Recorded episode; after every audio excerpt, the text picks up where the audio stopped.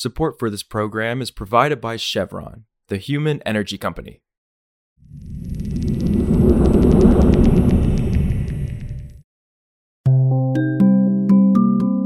This is Politico Energy. I'm Josh Siegel. Today we have a special episode for you an extended interview with Pedro Pizarro, the president and chief executive officer of Edison International, which is the parent company of Southern California Edison. That's one of the biggest public utility companies in the US, bringing power to 15 million people in California. Pizarro is also vice chair of the Edison Electric Institute, the utility industry's largest trade group. Pizarro and I chat about major federal policy issues impacting the grid, including EPA's recent moves to regulate the power and transportation sectors, along with the permitting reform push in Congress and Inflation Reduction Act implementation challenges. It's Tuesday, May 30th.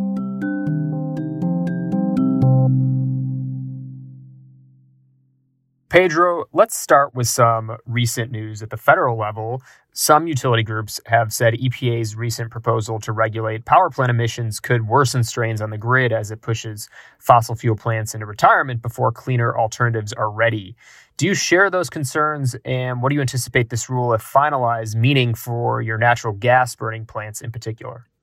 Yeah, that's a great point, Josh. And I'll answer this coming from an EEI perspective, a vice chair of the Edison Electric Institute. I think the headline is that we really appreciate the constructive engagement that we've been able to have with EPA and with the administration. If you go back to where this all started, I think the president initially had a target of having the power sector be at full zero emissions by 2035. When you take a look at the proposed rule, it's different from that, right? And it acknowledges that there are different plants at different stage in life there's there different compliance mechanisms, you know, depending on the expected retirement date for those plants. And so, you know, we view it as a constructive first step. Devil's in the details, right? And it's a proposed rule. So there'll be a lot of engagement moving forward from here. I think, you know, a couple of areas of concern that I know we will want to watch for are that the rule, I think, appropriately looks at technologies like carbon capture and clean hydrogen as important tools for the future. At the same time, it's deeming them fully ready now and therefore the best available compliance technology. Well, the reality is those tools still need a fair amount of maturing. The economics of the rule used assume the IRA incentives, you know, built in, but there's a lot of details being worked out on those yet. So that space where the industry will continue to engage constructively with EPA to make sure that a final rule is one that can support reliability and affordability while getting us to a, a cleaner platform. So, I mean, have you thought about though how it might force you to make decisions around your natural gas fleet, which I know you still do, you know, have a lot of natural gas? So, so we're not, we actually don't, Josh, not owned anyway. Our Southern California Edison utility only produces about 15% of the electrons that it distributes. So most of our electrons are supplied through procurement from third parties. Now, that said, we still rely significantly on natural gas plants, right, run by others given that a lot of the California fleet is fairly efficient, I don't think we're seeing a big impact in the near term. As we look at the California plan to achieve net zero by 2045, you know, we do see that plan using a lot of renewables and storage, and we've put out white papers like our Pathway 2045 analysis on that. Uh, we still see, though, a role for natural gas, right? In, in our analysis, about 6% of our electrons across California will still come from natural gas in a net zero world with those emissions offset by carbon capture. So a focus for us in California, and I think similarly across other states, will be making sure that the rules provide a pathway to compliance that's aligned with the availability of the technology and the underlying economics, right? In our analysis, we saw carbon capture being a big part of the equation. That carbon capture may or may not be sited right at the location of a plant. So having the flexibility in the rules will be important. Got it. And on another recent EPA proposal from last month to cut cars and light trucks' greenhouse gas pollution in half by 2032, which of course is meant to accelerate automakers' transition to electric vehicles, do you think utilities can meet the expected increase in electricity demand from that push? And what are some potential obstacles in meeting these standards should they be finalized? First answer is yes. I think the utility industry will be ready to do that, and we're working hard right now. The good news is that while the fleet of electric vehicles is increasing quickly, I mean, we saw, I think, around 20% of new vehicle sales in California have an electric plug last year. I think the number was 7% nationally. It's still happening over a, a longer period of time. It gives us time to plan and to execute on those plans. We're also collaborating as an industry on things like the National Electric Highway Coalition to help deploy more fast chargers along interstate highways.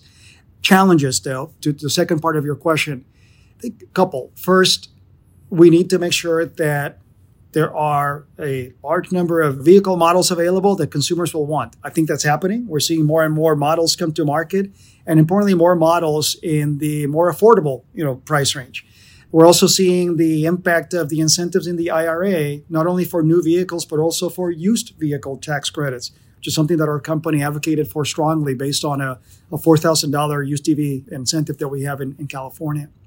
And then I think the other obstacle I'd point to is just the hard work of getting the permitting and siting for not only the chargers themselves, but you know the upgrades that we'll need across our, our collective systems nationally to deploy that infrastructure. It's workable, it's doable, but it's work we have ahead of us.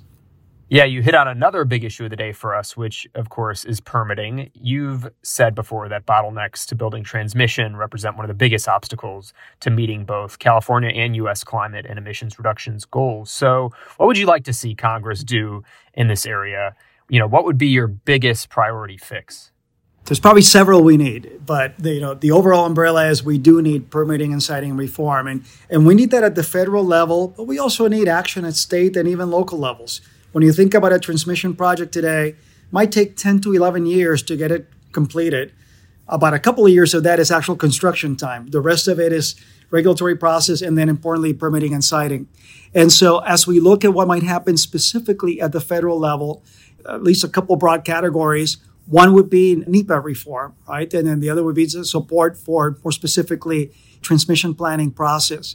Lots of devils in the details, but on the NEPA side, steps to help reduce litigation, to shorten page reports, to help the staff that's actually processing these things on the federal government side, streamlining submission and accountability by state and federal and interagencies, prioritizing projects that are built on existing rights of way, and maybe you know only consider alternatives to those projects that demonstrate substantial benefits.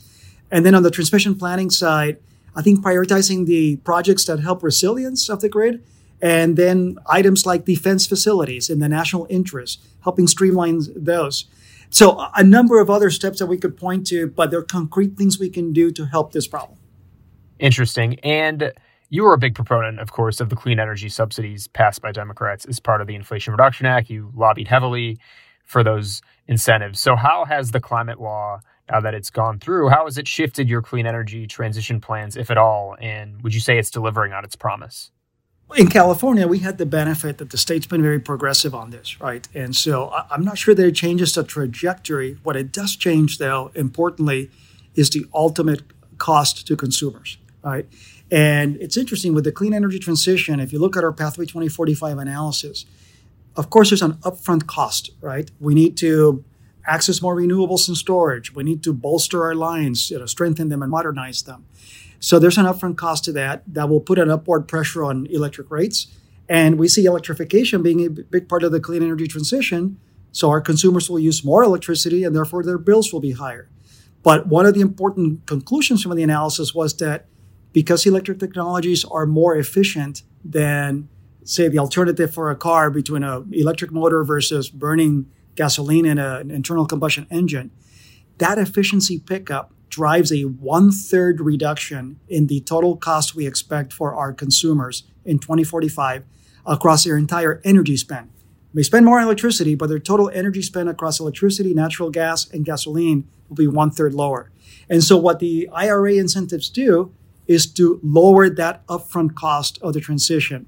Those benefits, they really don't accrue to our shareholders. By and large, they go through our bills or through our rate structures down to the customer bottom line. And so it's just going to help lighten the burden for customers in the transition. Right. And just one more for you on maybe the hottest energy topic in California right now is whether the full West should become an RTO. So, what do you think about the effort to create a regional market in the West? And is there a best model for doing that? Yeah, it's really important. Ultimately, larger markets bring more benefits to more customers. And so we are supportive, subject to getting all the devils in the details right. Today, we know we are part of the California Independent System Operator. We think that could be an excellent platform. It will need reform, though, in terms of its governance to make sure that it's governed not just by California entities, but if it becomes a broader market, then it needs to have governance that is shared across all those participants. And I've been having great conversations with a number of my peers across the West, talking about what kind of frameworks would be viable for that.